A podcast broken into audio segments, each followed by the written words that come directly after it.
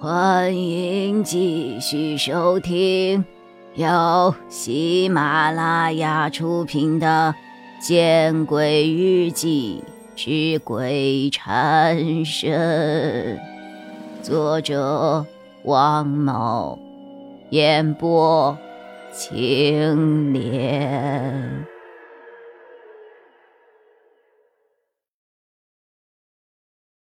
对于国资办主任金吉明来说，今晚注定是一个不眠之夜。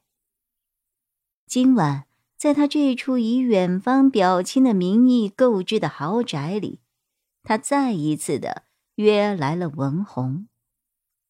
文红是他的地下情人，二人交杯换盏，正以小别胜新婚的名义好好的纵情着，他们在释放最近工作的压力。一阵阴风突然吹来，吹得金吉明毛骨悚然。他那个正在搏杀的二弟也似乎因为这阵阴风而疲软了几分。哎呀，亲爱的，怎么了？金吉明身下的文红感觉到了男人的异样。红红，门和窗户都关了吧？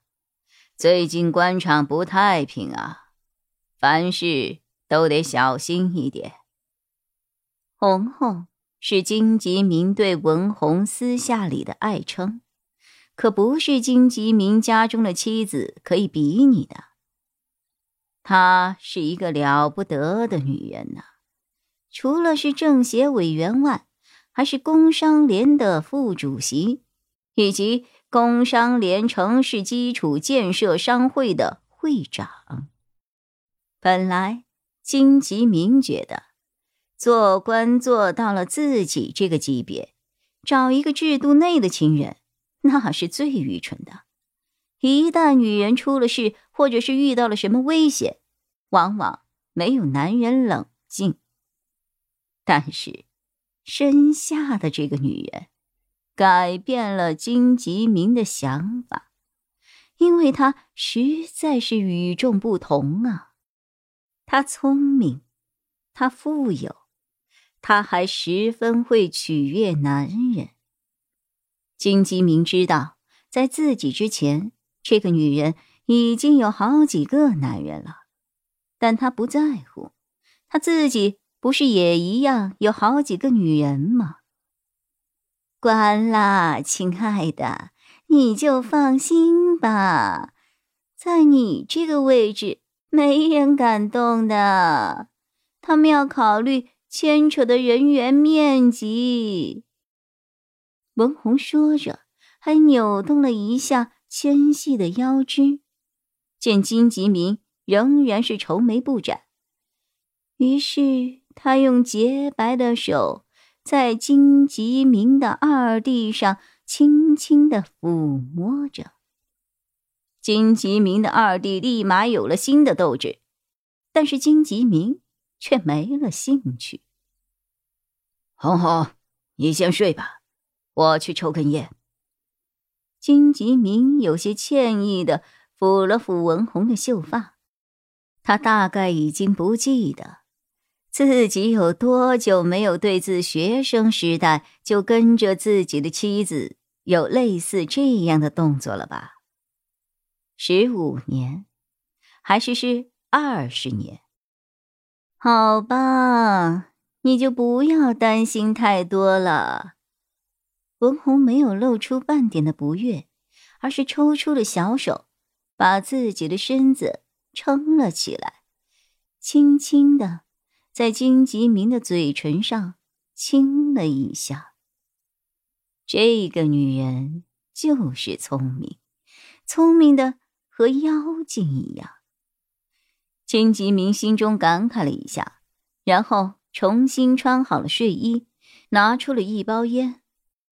金吉明抽烟不上瘾，喝酒不上瘾，纵情也不上瘾。他一直觉得自己这样很容易顺应时代的变化。他独自来到了别墅的阳台，拿出了一根香烟，放入了口中，然后用打火机点燃。他心里回想文红刚才说的话：“你这个位置没人敢动的。”真的没人敢动吗？金吉明笑着摇了摇头。女人终归是女人，眼界还是不宽呐。正当金吉明在整理自己的思绪的时候，睡衣口袋里的手机响了。他拿出手机一看，是一条短信，信息发出的号码让他不禁皱了皱眉。这个号码是他来自反贪工作组的同学的。铁老板已经被查了，好自为之啊。金吉明看到这么一条信息的时候，感觉背脊有些发凉。他胡乱地揉了揉头发，然后回复了一条信息：“你有什么建议啊？”多和媒体沟通，多树立一下正面形象，多在新闻上露露脸儿。哎，金吉明叹了一口气，想想，说不一定自己已经被盯上了。铁老板可比自己在电视上露脸露得多呀。几年之前，金吉明为了保险起见，就借着儿子金峰的车祸，将儿子转移到了米国，美其名曰重伤治疗。前两天，他又把他的私生女金思佳和金思佳的母亲吴慧芳送到了东营。此刻在国内，除了自己那个没文化的妻子外，还真是一个裸官了。想起他的妻子，金吉明摇了摇头。那个女人冲动莽撞，不识大体，别说做一个贤内助来帮助自己了，如果有人带她去调查，那自己不被他把所有的事情都招出来，实属万幸啊。本集播讲完毕，你关注了吗？还没有？